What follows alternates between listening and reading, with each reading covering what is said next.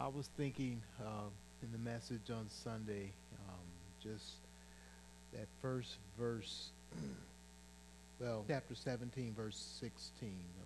Look at that. Acts 17, 16. Now, while Paul was waiting for them at Athens, his spirit was provoked when, within him as he saw that the city was full of idols. Paul was provoked in his spirit when he saw the condition of the, uh, the culture and the community around him. What do we see? And how are our spirits provoked? I'm challenged and remind myself not to become complacent with what I see. I see stuff all around me, and you see stuff all around you all the time. Us get dragged down. Well, Romans 12, 1 and Romans 12, 2, don't be conformed to this world. Don't let this world press you into its mold. Don't, um, don't become numb to the sin that's around us. Um, but allow yourself to be provoked by it, to, to still see it for what it is. It is evil. Um, it is it is against God. It is wrong. It is than sad. Um, but Paul was provoked in his spirit, and notice what that caused him to do. First word in verse 17, as I read the ESV, is so. So. And in other words, it's the effect of verse 16. The effect of verse 16 is not that he became depressed or he decided, what's the use? This world is messed up. I'm just going to go into my den, crawl into my hole, and ignore everything. No. He provoked it within him. His spirit was provoked within him so, he preached the gospel. That's what he did. So he reasoned in the synagogue with the Jews and devout persons, and in the marketplace every day with those who happen to be there. He has God given you opportunities today to do that? And what does what do those opportunities look like? Well, maybe that doesn't happen every single day, or maybe it happens in different ways every day. But what did it look like for you? Maybe today was the provoking by what you saw, and maybe tomorrow is the soul, you did this. Maybe it doesn't all happen in one day. But we live in this real world, and one ought to lead to the next. We're definitely going to see one that evil around us, and it ought to lead to the next. A practical ministry in our daily lives that is centered around the gospel, not centered around a political change, not centered around a pointing of the finger in an angry way, but centered around the real solution that involves the gospel. Pressing that on your heart, and how is he how's he using the circumstances around your life? What are you for speaking the gospel? Jesus was teaching his disciples to pray. He said, The harvest is plenteous, the laborers are few. Therefore, pray to the Lord of the harvest that he send forth laborers. So we're here for prayer service today. One of the things that we can do is pray that our hearts be be rightly provoked, that our spirit within us be rightly provoked by what we see, not callous, um, but rightly moved by what we see. Secondly, we pray that we do and have a right response, a gospel centered response to what we see. Thirdly, we can pray that others would join us in that response, in that right response. So I want you to think right now of those three things and how you want to pray for those personally. Are you willing to pray that God move your spirit to react, to not like the things and not be satisfied with the conditions and the things that we see. And I want you to think about something that you've seen recently that will cause that kind of reaction that God wants you to rightly respond to.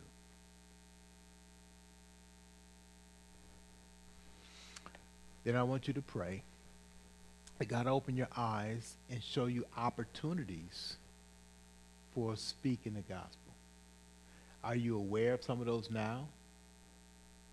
If you're not aware at all, pray to God to open your eyes and help you see not just the, the sin, but the opportunity we have to speak. What does that look like? I want you to think about it in your own personal life, in your own personal walk. If you were to look at your life, Monday, Tuesday, Wednesday, what does that look like? Is that a brother, a sister? Is that a neighbor? Is that a coworker? Is that a stranger, somebody you don't know that you just happen to interact with? Which, by the way, just happened to is not an accident. God intended that. Was it disagreement, an argument? Was it an unpleasant experience? Was it a pleasant experience? Was it a regular encounter? Was it a chance, so-called chance encounter? What did that look like in your day, in your week? Somebody at work? Was it the internet? Was it a Facebook message? What did that look like?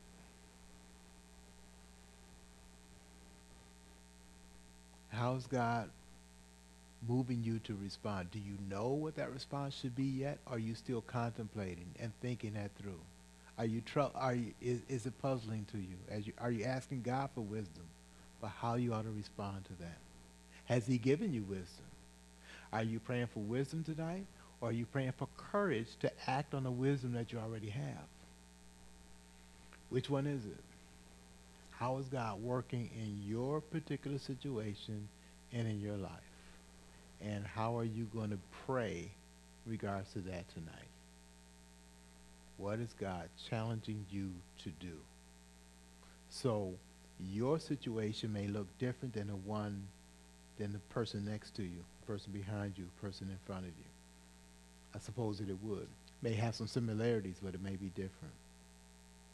So I want you to think that over as we pray tonight. And I'd like you to pray accordingly. Your prayer doesn't have to be only this. There are going to be other things that we'll present to you tonight that, that you may include in your prayer. But I'd like you to take some time out and to think and consider that. And even more, when you go home tonight, would you carry that with you? Would you think that over? Will you see how God is speaking and how he is working and how he is moving you to, to make that application? Again, Paul was deeply troubled by what he saw in his life, the world around him, the culture around him. And so he was moved to address that with the gospel.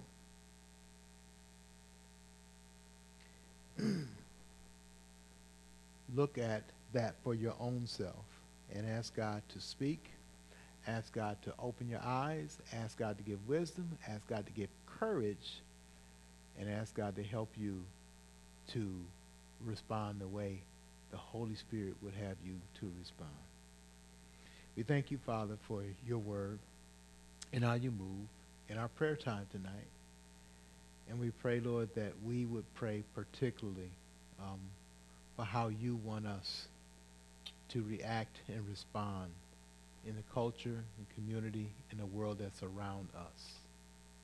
Help us to be open, be honest, to reach out to you, to ask you to engage you in this battle, that we not just check out, but that we give ourselves to you to be used. We pray this now in Jesus' name. Amen.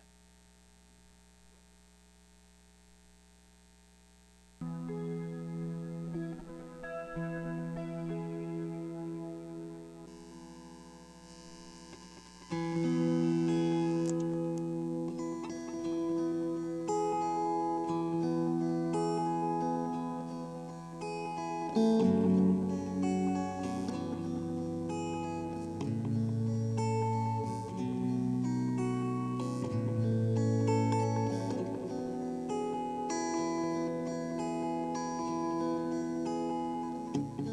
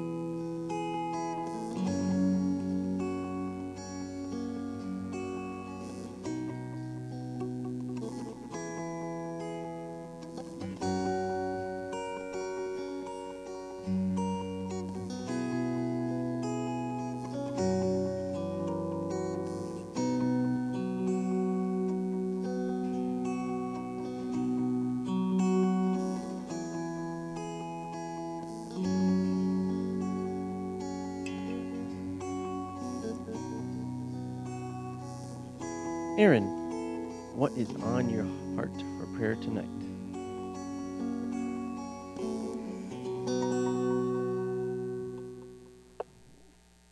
Well, just sort of resonating the last part of uh, what Pastor was just talking about is just kind of going to my brain. You know, just praying for wisdom or or praying for courage. Those two things just kind of bouncing around back and forth right now. So, yeah, I'd like to just pray for just not just wisdom for us in this, you know, room right now, in the sanctuary right now, but just wisdom for God's people, um, and then courage for them as well. You know that we that we're willing to hear God's voice and that that we have the strength to follow, that we obey.